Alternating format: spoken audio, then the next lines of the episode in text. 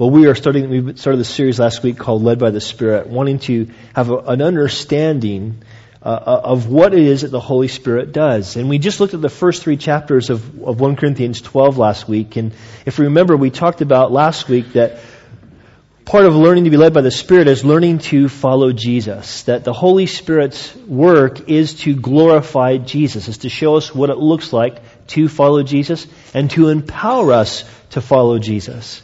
In fact, it's, it's, it's important that we recognize, it, as it says in 1 Corinthians 12.3, that it's the Holy Spirit that gives us the ability, that, that brings the revelation, the understanding, and that gives us the, the faith and the ability to actually say that Jesus is Lord. I don't mean utter those words. Heathens can utter the words, Jesus is Lord. That means nothing. And I don't even mean just say that to impress people. I mean, it's got to be a work of God's Spirit to bring us to a place that we can submit ourselves to the Lordship of Jesus. And this is what He's wanting to do. All that God is wanting to do by His Spirit is about bringing us under the Lordship of Jesus in such a way that we can testify that that is indeed good news. It's good news to know that Jesus is Lord, that He reigns, that He's, He has all authority. That's great news. Aren't you glad that Jesus is the pastor of the church and not me? Can I get an amen for that one? In all seriousness, it's great news to know that Jesus rules. He reigns. He's in authority. And so the Holy Spirit's work is to Help us to understand that and bring us into a place that we learn to walk in that. But it's not just an individual thing. What God wants to do in us is something that's corporate. He wants to work in us together, collectively. And so this week we're talking about that part of being led by the Spirit is learning to serve His people. And I think this is crucial to understand because often when we talk about things like the gifts of the Spirit and the manifestation of the Holy Spirit, people get bogged down with some of the details. And let's be honest, we're maybe not going to agree on some of the details. Definitely not all churches agree on some of the details. But what is plain as day in the text is that the, the, the motivation that God has is that we would learn by His power to serve one another. There's an other centeredness that the Holy Spirit wants to produce in us that we need to be open to. Now, Paul starts off this section and he says this. He says there's diversity of gifts, but the same Spirit. Differences of ministries, but the same Lord. Diversities of activities, but the same God who works all in all. In fact, in this section from verses 4 all the way down to verse 11, he uses this word same Seven times. Same. He wants us to understand something right off the bat that it's God who does the work. And He does the work in a variety of ways. The work that God wants done, it's got to be Him who does it. The thing that separates, one of the things that separates Christianity from all other world religions and philosophies is all the world religions and philosophies that the onus is on you as the person, as the human being to, to uh, uh, uh obey the commands and to uh, uh, follow the tenets or to achieve nirvana or whatever the case might be. It's up to you to improve yourself. It's your power. It's your responsibility. You have to do these things. And the main tenet of Christianity is this. Salvation belongs to the Lord. It's a work that God does. God does this work. And that's not just kind of God opens the door and gets you into the kingdom and the rest is up to you. God actually desires to, as we saw last week, indwell us. God the Spirit living in us so that He's in us, working in us, changing us from the inside out. Listen, and, and part of that change is teaching us not just to think about ourselves, but to think about others, and not just to think about others, but to serve others. And that's what these things are about. And this is really what the Corinthian church was lacking. They weren't lacking in the manifestations. Paul said earlier, we, again, we saw this last week, that, that they lacked in no gift. I mean, this was a church that was alive. This was a church that was open to the, to, to the things of the Spirit. They were doing a lot of things, but often they weren't doing these things in a way that was benefiting other people. They were doing these things because they liked these things. They felt better when they did these things, as opposed to what do the people need today. Now there's a reality that there's an application here for, obviously when Paul's writing, his thoughts are on the Corinthian church and understanding what God was doing in the Corinthian church helps us to understand the context and understanding the context helps us get the Holy Spirit's message. But there is an application here for us as an individual church. And there's also an application for the body of Christ as a whole. And I think it's important that we recognize, okay, that as we talk about specifics, we talk about the specific convictions that we have at Servants Church. And next week we're going to talk a lot about, or two weeks from now we're going to talk a lot about specifically uh, how that should pan out on our gatherings together. Because we do have specific convictions based on Scripture that how we feel these things should, should sort of show up, how we want to pursue the work of the Spirit as we gather together. But it's important to recognize that as I say these things, as I give a biblical reason for these things, I am not saying it's got to be my way or the highway. I'm not saying Servants Church got it right, everybody else is wrong. That's not what I'm saying. What I'm saying here is, is as I've walked with Jesus since 1987 and been in ministry full time since 1991 and wrestled through all these things, these are the convictions that, that God's put on my heart. And as we've raised up leadership in the church, these are convictions that these guys have confirmed and clarified. So that as we come before God's Word and we say, okay, the authority of Scripture, how do we walk in these things? This is what God's showing us. And we don't have it right. I mean, I'll be honest with you, even as I talk about the specifics, I still say, gosh, Lord, I believe this, but we're not walking in this like we should. So I want to be clear about this because I don't want to, I don't want to uh, be, I don't want to cower away from being clear about what I believe, but I also don't want to come across so dogmatic that you think I'm saying every other church is wrong. Now there are other churches that are wrong. I believe that. I mean, obviously. The Bible says there's other churches that are wrong. Jesus talked about his church and showed how his church in the book of Revelation was wrong. He writes to seven churches. Some he says, great job, keep going. Some he says, great job, but fix this. Some he says, you suck, you better change. Paraphrasing, obviously, but that's the, the bottom line. So there's a reality that there are churches that are off, including in these areas. But I am not saying we have it all right. I'm just saying this is what we want to pursue. We feel that God is saying this is how you know I'm being led by you. So there are diversities of gifts and ministries and activities, but it's the same God working. God's doing a work. We pray, often pray, even on a Sunday morning, God, would you do a work in this church, but also would you do a work in every church in this city that preaches the gospel?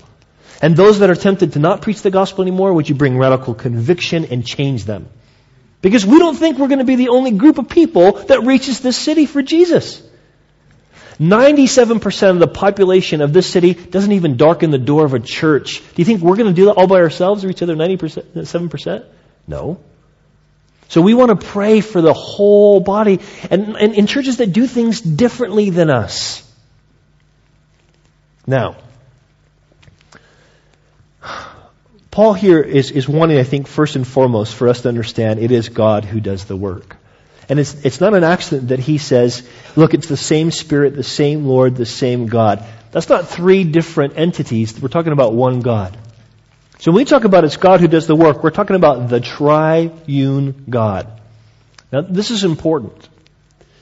It's important because sometimes we can uh, we can forget that what God wants to do above all things, or what God wants to do through all the things that He does, is help us to see Him as He is. There's nothing greater that God can give us than to, to see Him who He is, a glimpse of His glory. This is why Moses, after Moses had done miracles after miracles after miracles, and had seen all kinds of radical stuff, when he's alone with God, he says, God, just show me your glory. That's really all I want. Yeah, it was cool to thrash uh, Pharaoh and all that, but really what I want to see is your glory. I want to see what you're like. And all that God does is to show us what He's like. There's nothing greater He can do for us but to say, here I am. There's something greater He can give us than say, here's who, who, here's who I am. You can come and have a relationship with me. Nothing greater. So it's all about His glory. Now, it's interesting because when we talk about the glory of God, we're talking about the glory of the triune God, which means that God Himself is both, listen, one and many. In other words, there's a unity of the Godhead. There's only one God, but there's three persons. Now, I'm not going to give you any analogies because almost every analogy about uh, uh, the Trinity is gets into false doctrine. But here's what I'm going to say to you, simply put, about the Trinity, okay? The Bible teaches that, that, that Jesus is God, that the Spirit is God, and that the Father is God. The Bible seems to indicate really clearly there's a distinction between those persons. We see that probably uh, best illustrated at Jesus' baptism, where you see Jesus being baptized, the Spirit descending like a dove, and the voice of the Father saying, This is my beloved Son. The Trinity is a biblical doctrine. The reason it's an important doctrine, listen, is because it's by the Trinity that we understand that relationship in love didn't begin when God made man. It's always existed between God the Father and God the Son and God the Spirit. A perfect relationship, a perfect love, a perfect glory that we are invited into through Jesus. Now, this is important because Paul is, I, I don't think by accident, is mentioning every member of the Trinity here. Because he wants the Corinthian church and the Holy Spirit wants our church to know the difference between this, these two sentences. God is working and God is working. You see, you said the same sentence twice. Let me em- emphasize it, okay? What the Corinthian church has done and what many churches do that are in the charismatic stream, actually take that back. Many churches who are not in the charismatic stream do the same thing. What many churches do, full stop, is they say, God is working.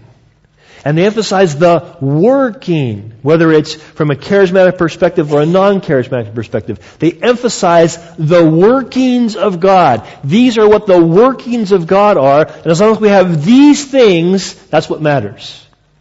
But what Scripture emphasizes is God is working. In other words, it is important that we make sure that we know what is being done is of God, but it's just, or maybe more important, that we know it's God who's actually working. Because what happens is, as we said last week as well, what happens is all the things that we think that God should do or wants to do, those things can be counterfeited. And because they can be counterfeited, what can happen is we can be thinking, oh, everything's going along swimmingly, God's really working, but really we're just focused on the working and not, not really sure, is this, God, is this you? Is this really you? Are you doing these things? In fact, one of the things that, that uh, I worry about, to be honest, as a church, one thing I'm concerned about as a pastor is because our church is I don't know, I guess you might say safe. Because our church is a place where, because we value doctrine and where we try to be discerning and we want to measure everything against the authority of Scripture, our church is safe. And because it's safe, sometimes what can happen, people come here to feel safe, to be safe, and they assume, therefore, it must be, God must be at work. Now, God is faithful. He works even when we are faithless. But I really want, guys, for us as a church to be pursuing, that's just why we want to emphasize prayer. To say, God, we don't ever want to assume that you're having your way with us. We, we always want to assume that you should have your way with us. We just want to go back to your word and say, Lord, you do this, God. You work in us. And this is important because if, if it's not God's working, guess what? It's not going to actually bear any fruit. Check this out. These are the words of Jesus, and I purposely just am quoting Jesus for this. Jesus says to Nicodemus in John 3 5, That which is born of the flesh is flesh, but that which is born of the Spirit is spirit. He says in, in 663 of John's Gospel, it's the Spirit who gives life, the flesh profits nothing. The words that I speak to you are spirit and they are life. He says in John 15, I am the vine, you are the branches. He who abides in me and I in him bears much fruit, for without me you can do a lot. Oh wait, no. You can do nothing. You see, guys, what God wants to do is show himself to his people through his people. But if it's not God doing it, what we're seeing may not be God. Do you understand what I'm saying? What we're seeing may just be the flesh, and it profits nothing. Now, he goes on to say this in verse, in verse 4. He says, uh, I'm sorry, in verse 7, he says, But the manifestation of the Spirit is given to each one for the profit of all. Probably could be possibly the key verse in this whole chapter 12. We, the word manifestation, it does mean something that's shown, something that's made known. So he's talking about that which shows the Spirit's work, okay? And then he lists several different, what we might call gifts of the Spirit. In fact, let me point out in, in, verse 4 where he says diversity of gifts. The word for gifts there is that word charismata. That's where we get the word charismatic. And this is why we, why we call ourselves a charismatic church, because we believe that the charismata is still happening. That God's still giving these gifts and working these things out. But he names these things. He says a word of wisdom through the Spirit. He says that he talks about the word of knowledge. He talks about uh, gifts of healing. He talks about working of miracles, prophecy, discerning of spirits, tongues, interpretation of tongues. And let me just say really clearly, we believe all those things still happen today. That there are still supernatural manifestations of the Holy Spirit that are continuing today.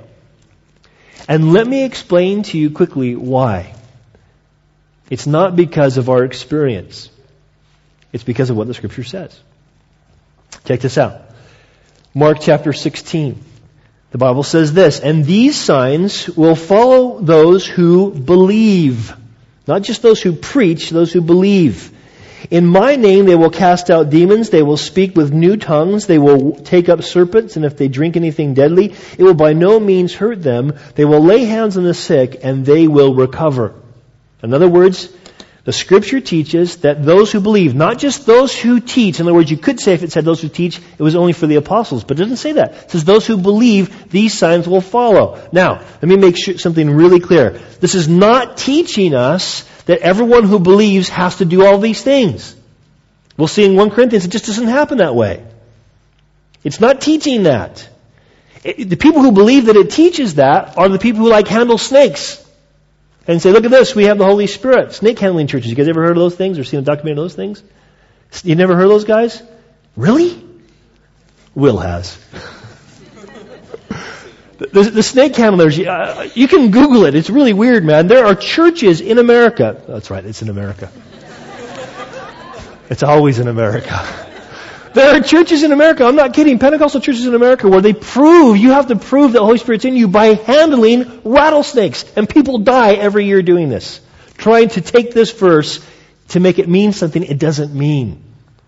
Not every believer will experience all these things, or sometimes even any of these specific things listed here.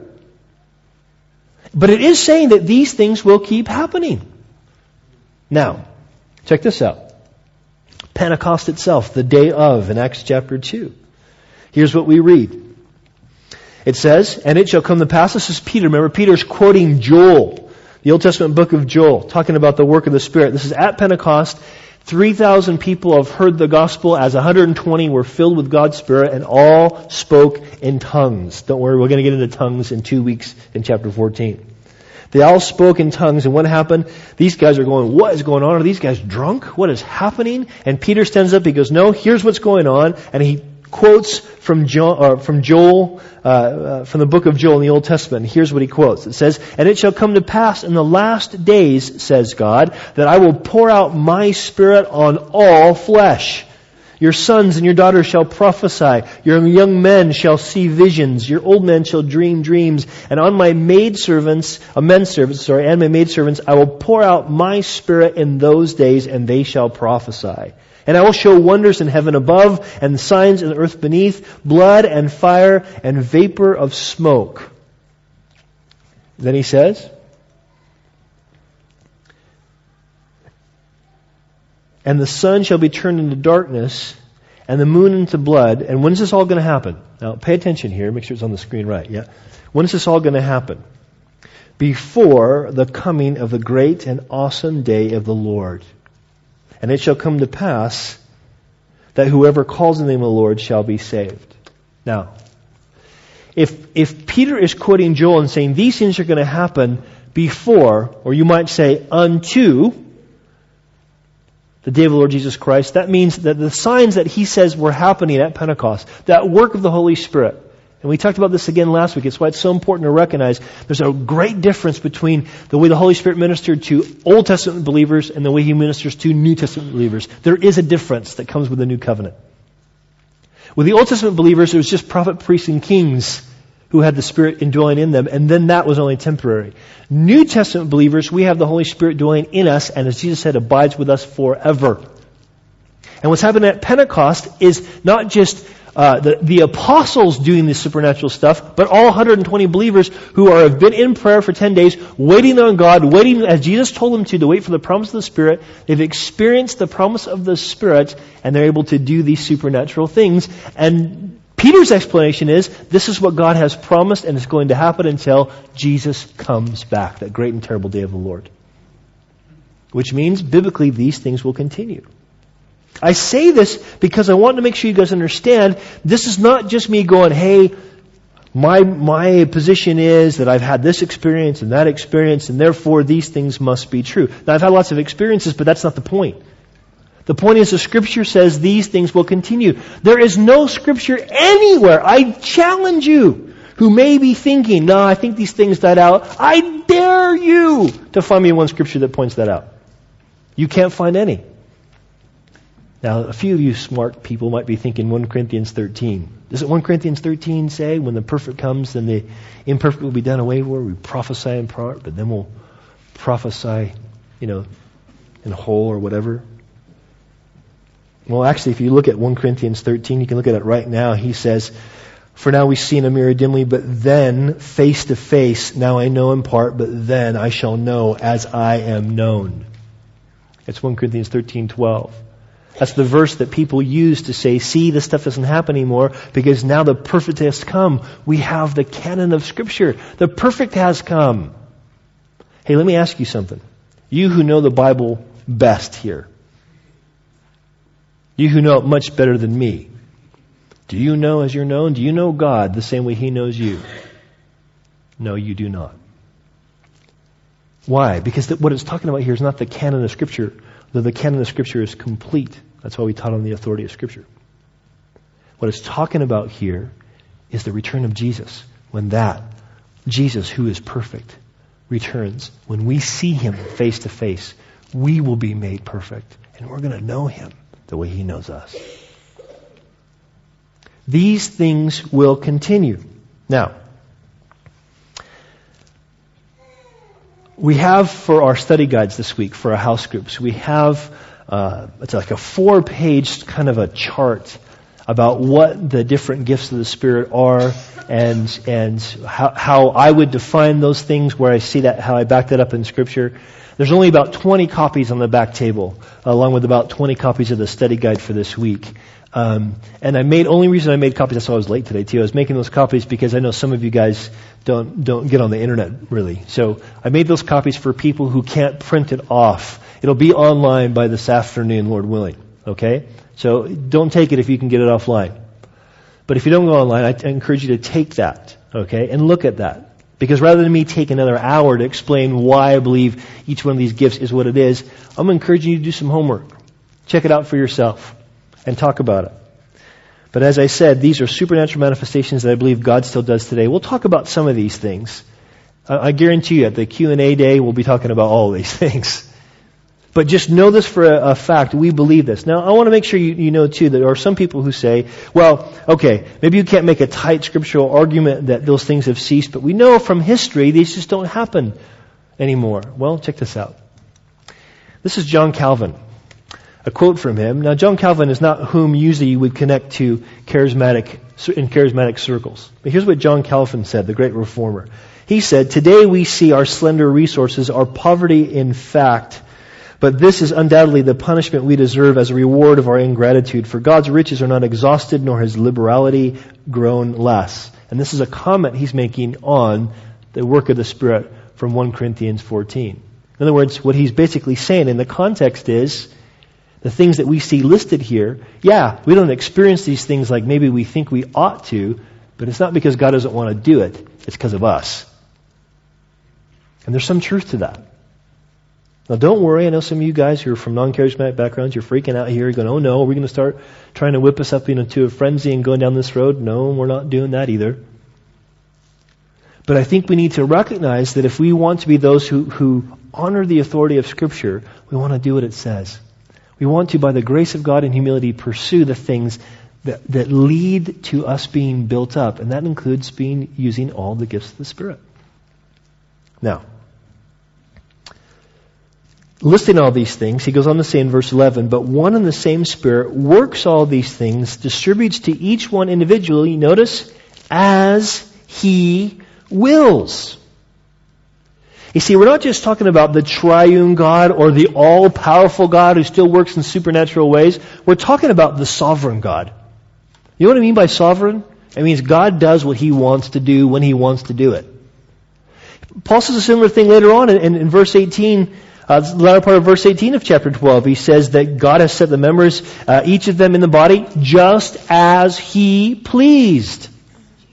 Now this is really important because we're talking about the glory of God being manifested, and if we want people to see God as He is, we gotta trust that He's gonna do what He wants to do. It's, it's, it's a, it's a big mistake, a big theological mistake for us to want the, the, the, the we, to want God to work in us in a specific way that God doesn't want to do. There's lots of things that you might want God to do through you that God's not going to do through you. There's lots of things, that, lots of gifts you might wish God would give you that God's not going to give you. Why? He's sovereign. He does what's best. He's good. And so the reality is, if we try to dictate or make God the Spirit do what we want Him to do, we are denying His sovereignty. We gotta let Him do what He wants to do. And that goes both ways, man. That, that goes in the sense of trying to make something happen. Come on, this is what we want. Come on, Spirit, we want this. We want this. Come on, come on, come on. It means that, but it also means, oh, well, we just don't really want to go there. You know, that's kind of weird, and so, you know, we just don't do that. This is why we're going to talk about the specifics when we get to chapter 14. Guys, I think we need to be open to what God wants to do and say, Lord, you do whatever you want to do, even if it's not what I want you to do. Now, let me, let me say something else with that. I do not believe, and I think we'll see this in 1 Corinthians 14, I do not believe that God does in somebody or through somebody what they do not want. And what I mean by that is if you are freaked out by the idea of tongues, God's not going to give you the gift of tongues. Don't worry. You're not going to like just be in your bathtub one day and, and you're like, what's going on? Don't worry. Not, that's not the way God's, God's not going to work that way. But I'll tell you what, God will often do what you don't want Him to do, and then as soon as He does it, you're so glad He did it. I'm not going to say that again. It's too hard to say. Now, so we're talking about we need to know it's God who does the work. This is this is Paul's main point. It's God who's doing the work. But also listen, starting in verse 12, it's God who calls you to participate. And we need to understand every one of us as believers has a role. Look at verse 12. Paul says, For as the body is one, and had has many members, but also all the members of that one body being many are one body, so is Christ. Now, no, Paul is using the, the body, the human body, as an analogy, not an actuality. The reason I want that, to make that clear is sometimes we can take this analogy too far. People start thinking, what am I? Am I the big toe of Jesus? Oh, I know. I'm the spleen of Jesus. And you can take that analogy way too far. I'm serious. And it just causes confusion. That's not the point. His point is there are many members like a body. Okay? Remember the scripture uses other analogies to describe us corporately. Not just the body. It says that in 1 Corinthians 3, he says that we corporately are the temple of God. Doesn't mean that we're like, okay, I must be the altar. I'm the candlestick. No. It's an analogy, okay? We're the spiritual house of, of God. We're stones being rubbed together fit into the chief cornerstone. It doesn't mean that Jesus is a hunk of granite and that we're smaller hunks of granite. Obviously, okay? It's an analogy. And all those analogies tell us something, okay? So the analogy he's saying here is look, every member, every part of the body has a role, okay? Verse 13 he says, For by one Spirit we are all baptized into one body, whether Jews or Greeks, whether slaves or free, and have all been made to drink into one spirit. Now, here, when he's talking about baptism, he's not talking about the coming upon of the Spirit, like we said last week. He's talking about the fact that the Spirit of God baptizes or uh, envelops us in the body. He puts us into the body. That's what the baptism, the word baptism means. Baptismo in the Greek. It means to be put into. This is one of the reasons why we practice uh, baptism by full immersion. We don't just sprinkle you, we dunk you. Because to be baptized means to be immersed. That's what it means. Okay? Doesn't mean if someone sprinkles that they're not of God. I'm just saying that's why we do it the way we do it.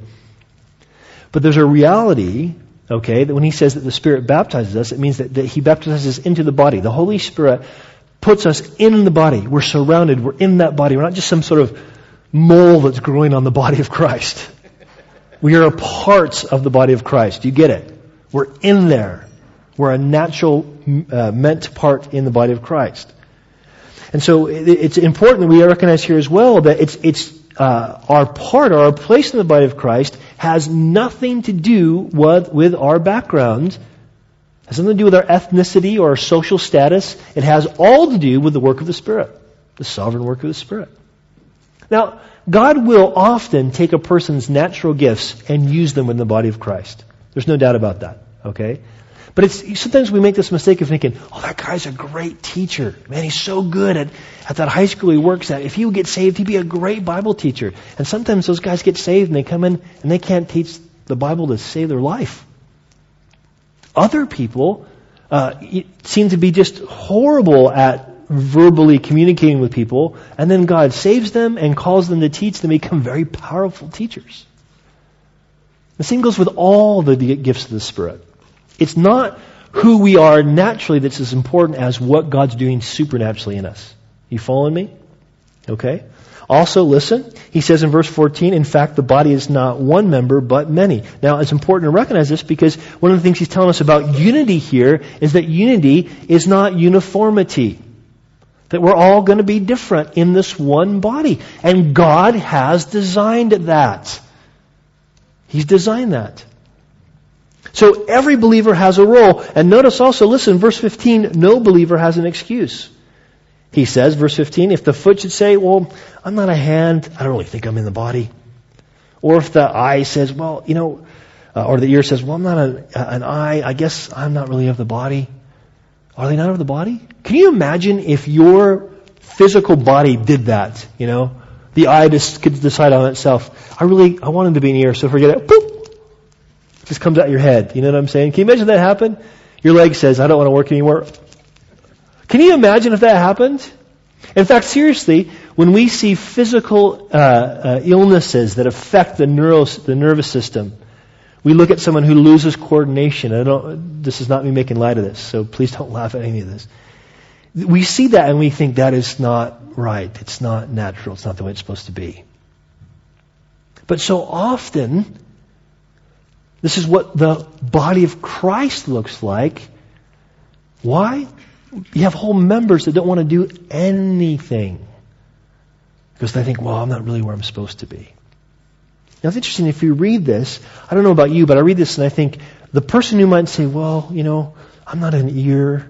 It almost sounds, it sounds like they have low self-esteem. And in fact, I think it's fair that you would say someone who has this has low self-esteem.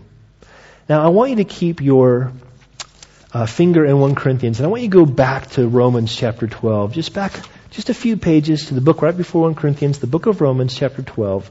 And we want to talk about this kind of mindset that we have labeled now low self-esteem. And how this affects the body of Christ, how this affects the, the, what the Holy Spirit wants to do in using us. In Romans chapter 12, Paul has first spent 11 chapters talking about how glorious the gospel of grace is. It's just, all he talks about is all that God has done for you, why he needed to do it, what it looks like, the glories of the gospel of grace. He gets to chapter 12, he says, now here's how you respond to it. And he says in verse 1 of chapter 12, I beseech you therefore, brethren, by the mercies of God, speaking of the gospel of grace he's just talked about, that you present your bodies a living sacrifice, holy acceptable to God, which is your reasonable service. In other words, you lay your entire life on the altar and say, God, you saved me with your glorious grace. I'm yours. And he says, and don't be conformed to this world, but be transformed by the renewing of your mind. Change the way you think. that you may prove what is that good and acceptable and perfect will of God. In other words, that you can be evidence for the goodness of being under God's rule. This is your response to the gospel. Now, how does that work itself out? Look at verse 3 of Romans chapter 12. Paul says, For I say, through the grace given to me, to everyone who is among you, not to think of himself more highly than he ought to think, but think soberly as God has dealt with each one, or has dealt to each one, a measure of faith. Now, notice two things that are mentioned here, really important things about the working of the Spirit, about the gifts of the Spirit. Because the context this is in. One is grace. Paul says, according to the measure of grace that I've received. Paul was an apostle by the grace of God. He didn't just apply for the job and he had the best CV. God put him there. When I first came to plant this church, I had uh, people come and say, you know, thanks for the ministry, it was good. Just always please remember, we didn't ask you to come here. Well, thank you very much. I feel welcome. Thank you. No, they didn't ask me to come here. I've had other people who came to the church and they would say, okay, well yeah, God called you to the church, but God called me to the church. How come I can't call the shots? The thing is, guys, you need to know we don't ask for the positions that we get, or at least we don't weasel our way in. That, tri- that did happen once in the book of Acts, or it was attempted to happen by a guy named Simon the sorcerer who said, Hey, can you give me that power of the Holy Spirit? I'll pay you for it. And Peter said, You know what? You're full of bitterness and you're a son of the devil. Money perish with you. Now, we don't weasel our way into these positions. It's God who appoints us. He gives us the grace to be there. Listen, that is everything. You are what you are by the grace of God, which doesn't just mean, hey, I can do this great dynamic thing by the grace of God. It means, listen, if I'm going to do the thing that God calls me to do, even the most minute thing, I'm going to do it by the grace of God. Maybe your gift is, is something, or, or your gifts are, are around things that are very simple and practical, things that you tell yourself, well, anybody could do this. And God's saying, no, do you realize that's the grace of God to you? So grace, no, grace. You don't deserve the gifts that you have. They are graces to you. Charismata. The beginning of that word charismata for gifts is charis, which is grace. Listen. Also though, faith. He says faith. He says that we should, listen. He says in Romans 12, he says, God has dealt to each one a measure of faith. See, God gives you a gift. When you're born of the Spirit, God gives you at least one gift, if not many. But He also develops your faith so you know how to use those gifts. So you have faith to use those gifts, and it takes faith to use those gifts. If you are operating in your gifts and it's not requiring you to trust God or depend on God, you're probably doing the wrong ministry. Or you're doing it the wrong way. He says, listen, verse 3 of chapter 12 of Romans, he says, For I say, or verse 4, I'm sorry, he says, For as many, we have many members in one body, but all members do not have the same function, so we being many are one body in Christ, and individually members of one another. Having then gifts differing according to the grace that is given to us, what does it say? Let us use them. That's in italics because it's implied, but it's so obviously implied the, the, the translators rightly put it in there. You got to use what God gives you. Listen, when you say, "Oh, I'm just this and I really can't do that," that's you can call that low self-esteem, but you know what low self-esteem is according to scripture? Pride. Pride. It's basically saying, "Hey, what I have, it's not very good." You're saying, "God, yeah, thanks for the gift. Doesn't mean very much. I think I'll just stick it in my pocket." Guys, this grieves the Holy Spirit. It quenches the Spirit. No one has an excuse. Now, going back to 1 Corinthians 12, okay? Look at verse 20. Paul says, But now, indeed, there are many members, yet one body. The eye cannot say to the hands, I have no need of you. The hand can't say to the feet, I have no need of you. In other words, there can't be this mindset that says, you know what? Not only am I not useful, but really I don't need anybody else's help. You, you might you might want to call this uh, uh, we, we, might call this an, an over uh, independence. I don't really need the, the other gifts or manifestations of God's Spirit through God's people. I'm okay on my own. This is also pride. Now, what, what Paul's going to say here is that not only does every believer have a role, and no believer has an excuse not to use the gifts they have, but also, listen, every believer should be uh, pursuing authentic fellowship. Do you know what authentic fellowship is? It's when we as believers come together to give and receive from one another. We recognize that all that we have, both materially and spiritually, is the gift of God, and we want to share that because we share the same life of God through Jesus. That's what fellowship means. Fellowship means common life. We share a common life. So we should, as believers, be pursuing authentic fellowship. And when you say, ah, I don't really need that person, I don't really need their gifts, I don't really need what they have to offer, when that's our mindset, we're not receiving, we're not pursuing real fellowship. You know what I've found? I have found that often God speaks from the most unlikely people. And that often God serves our needs through the most unlikely people. People that I think didn't really like me or wouldn't have anything to do with me or weren't even in my church or maybe we're in a, in a church that I might think is a little bit questionable, that God will use those people to meet my needs. And I think, wow, that's amazing. Now, this, this is the thing, guys. God wants us to have that humility that we can receive. In fact, really, I think when we have a mindset that says, you know, I don't really need that, I'm not really of that ilk, what ends up happening is we are doing exactly what the Corinthians do and being carnal. Listen to this. This is what Paul said about the Corinthian church in chapter 3. He says, And brethren, I could speak to you could, uh, brethren, I'm sorry, let me start again. And I, brethren, could not speak to you as to spiritual people, but as to carnal, as to babes in Christ. I fed you with milk and not with solid food, for until now you were not able to receive it, even now you're still not able. And here's why. He says, For you are still carnal. For where there are envy and strife and divisions among you, are you not carnal and behaving like mere men? For one says, I'm of Paul, another says, I'm of Apollos. Are you not carnal? Paul says, listen, this sectarianism, this I don't need, need them, I only need me and my little group, that is carnality. It grieves the Spirit, and it's you not pursuing real fellowship. And this is what God's saying. He's saying we need to stop this. Paul's saying, listen, you, you, can't say that it's wrong. Instead, what, what does he say verse 23? And those members of the body which we think to be less honorable, on these we bestow greater honor.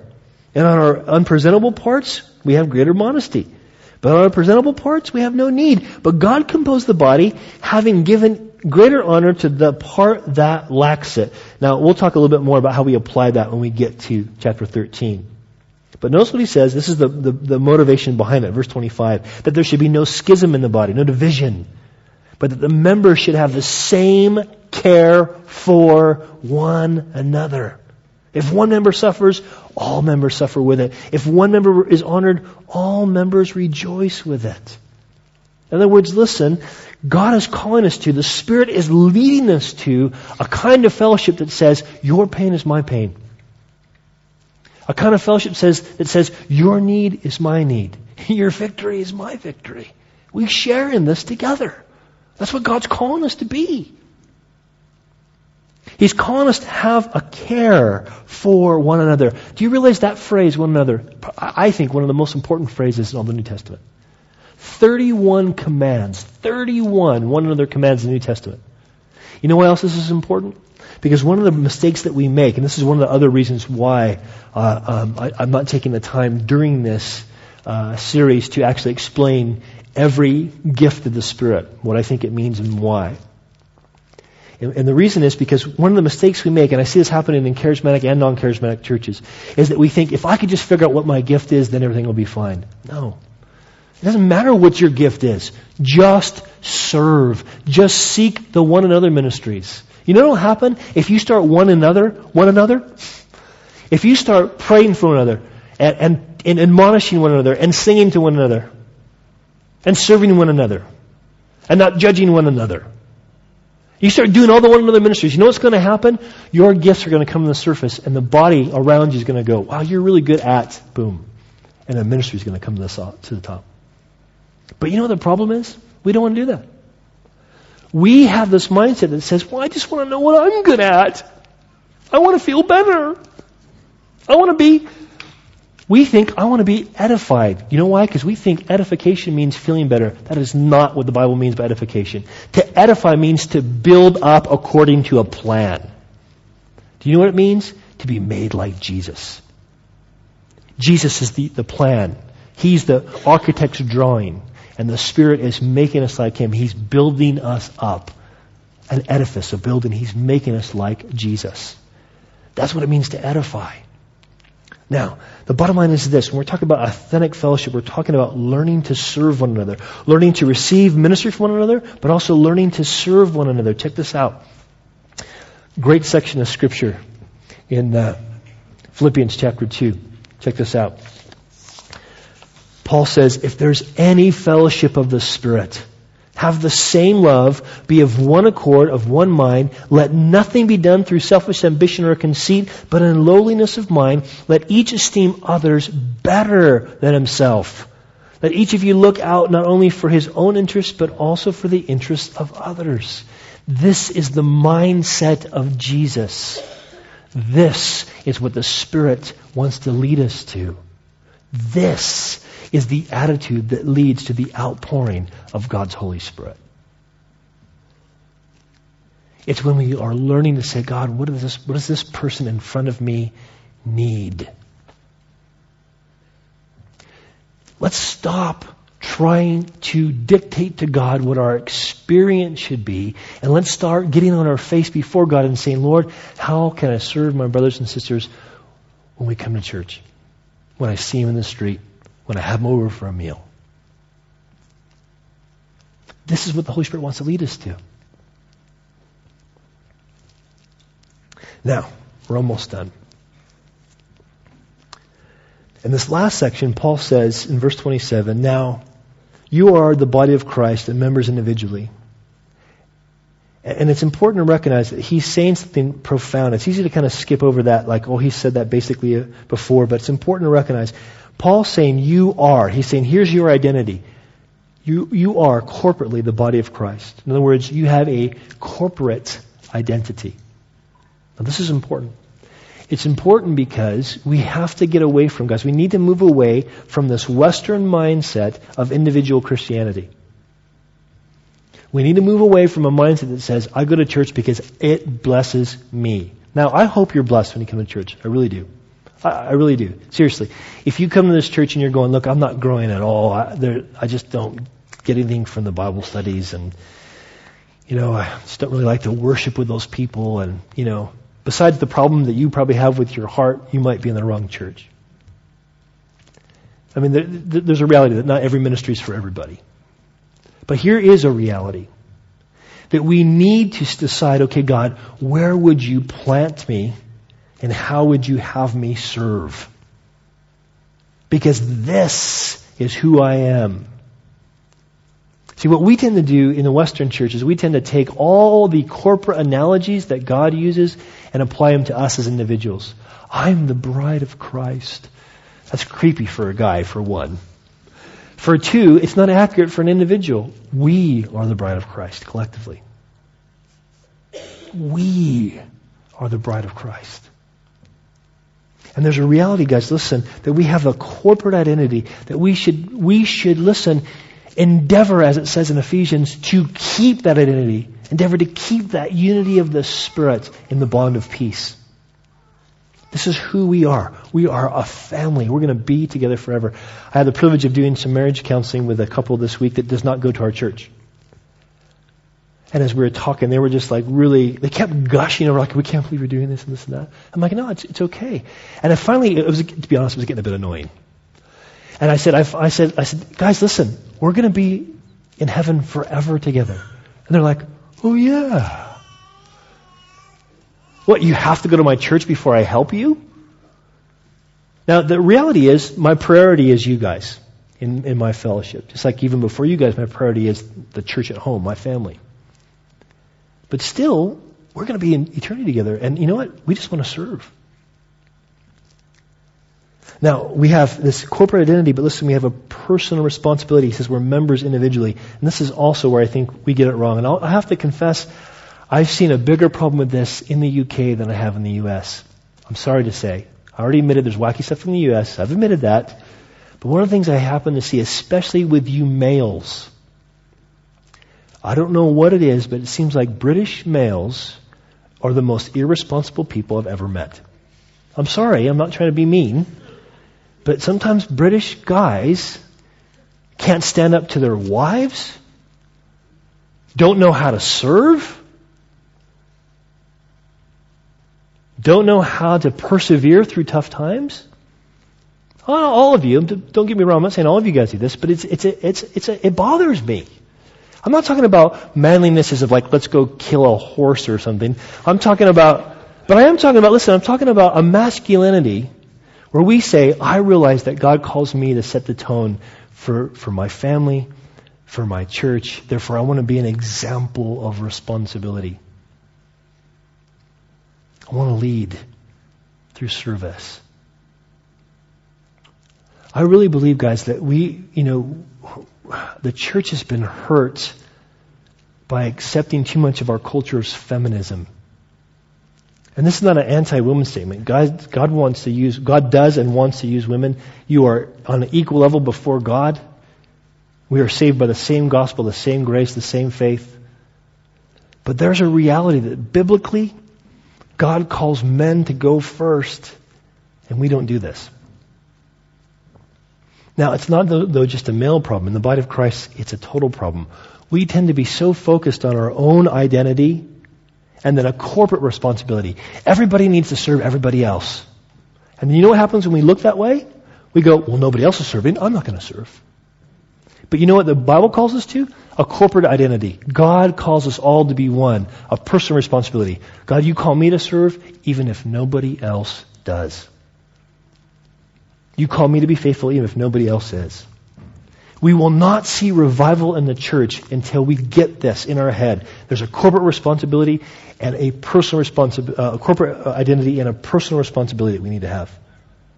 We will not see revival until that happens, if we ever do see revival. There needs to, to have that happening.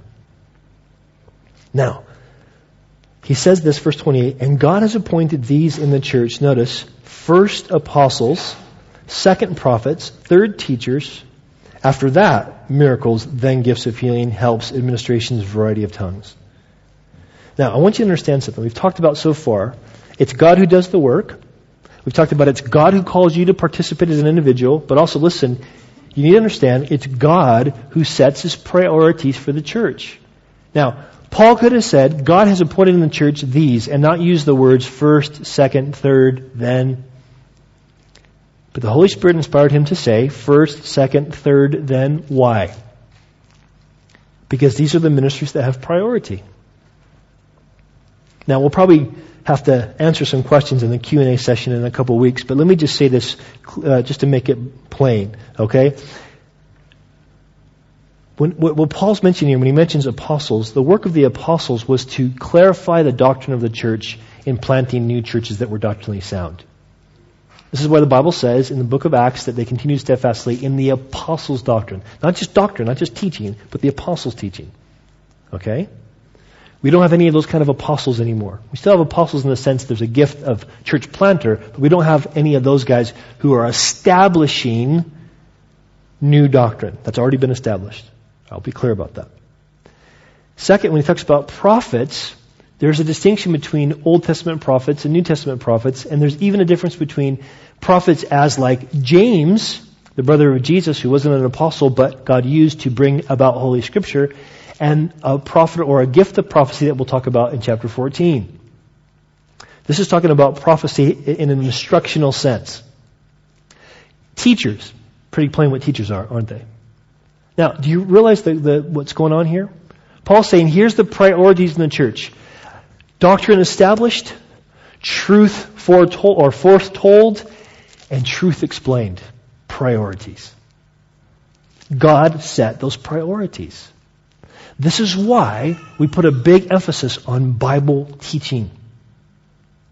Because that's the priorities of God for the body. That's not all that should be happening, but it happens, listen, so that you as the saints can be equipped so you can do the work of the ministry that's been mentioned here in chapter 12. That's why God sets those priorities. So you can be equipped to do that ministry, to serve one another and receive from one another. Notice he says, verse 29, of course, not everyone's going to be an apostle or a prophet or a teacher or a worker of miracles or have gift of healings and so on and so forth. Not everyone's going to be doing those things. That's a rhetorical question each time. The answer is obviously no. But he says in verse 31, but desire earnestly the best gifts, and yet it'll show you a more excellent way. The best gifts. What are the best gifts? Well, there's a practical priority to that that we'll talk about in chapter 14. But here's, a, here's another thing to think about. The best gifts, or the best charismata, or the best work of the Spirit, is that work that helps the person in front of you become more like Jesus. To trust God like Jesus did, to believe that what Jesus did was enough, to know that they're accepted because of Jesus, to know that God cares for them, protects them, meets their needs. Whatever the manifestation of it, the best one is whatever helps that to happen to that person. Now, the thing is, we don't know how to do that unless we're taught. Which is why, when you read the Gospels, you know what you read? You read that Jesus did three main things. He taught, which means he explained the truth. He preached, which means he proclaimed the truth. And he did miracles. Healed and so forth. Interesting thing, if you look in the Gospels, you'll see that you can look at every time that he healed and every time that he preached and add those up. And those things together are only half as much as the fact that he taught. It, it, it, the Bible talks about Jesus' teaching twice as much as it talks about miracles or preaching. That's significant in my mind. That's a priority of God. That doesn't mean that, that the teachers in the church are better than the rest of the body. Not at all. What it means is God has his priorities. Let me close with this.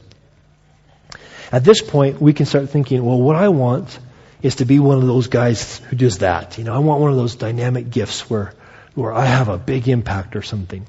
But it's important for us to recognize something, okay? God is not going to reward us for the gifts we possess. He's going to reward us based on how we use the gifts we possess. Remember, remember in Acts, I mean, sorry, in Matthew chapter 25, when Jesus tells about the parable of the talents, one guy he gives five, and the guy he gives two, and the guy he gives one. And the guy who has just one talent, what does he do? He buries his talent.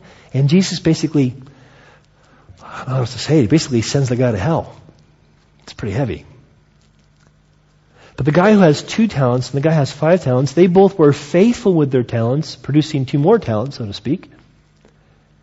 And to each one, he says the exact same thing. Well done, good and faithful servant. Enter into the joy of the Lord.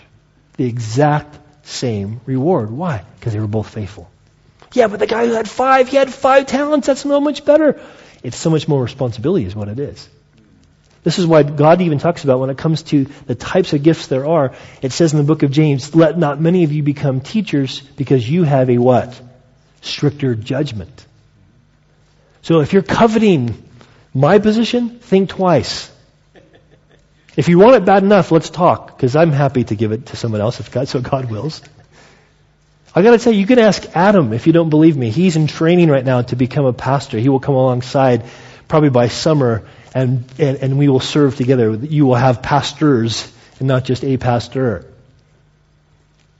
And he will tell you the, the weight that he feels just getting ready for that position.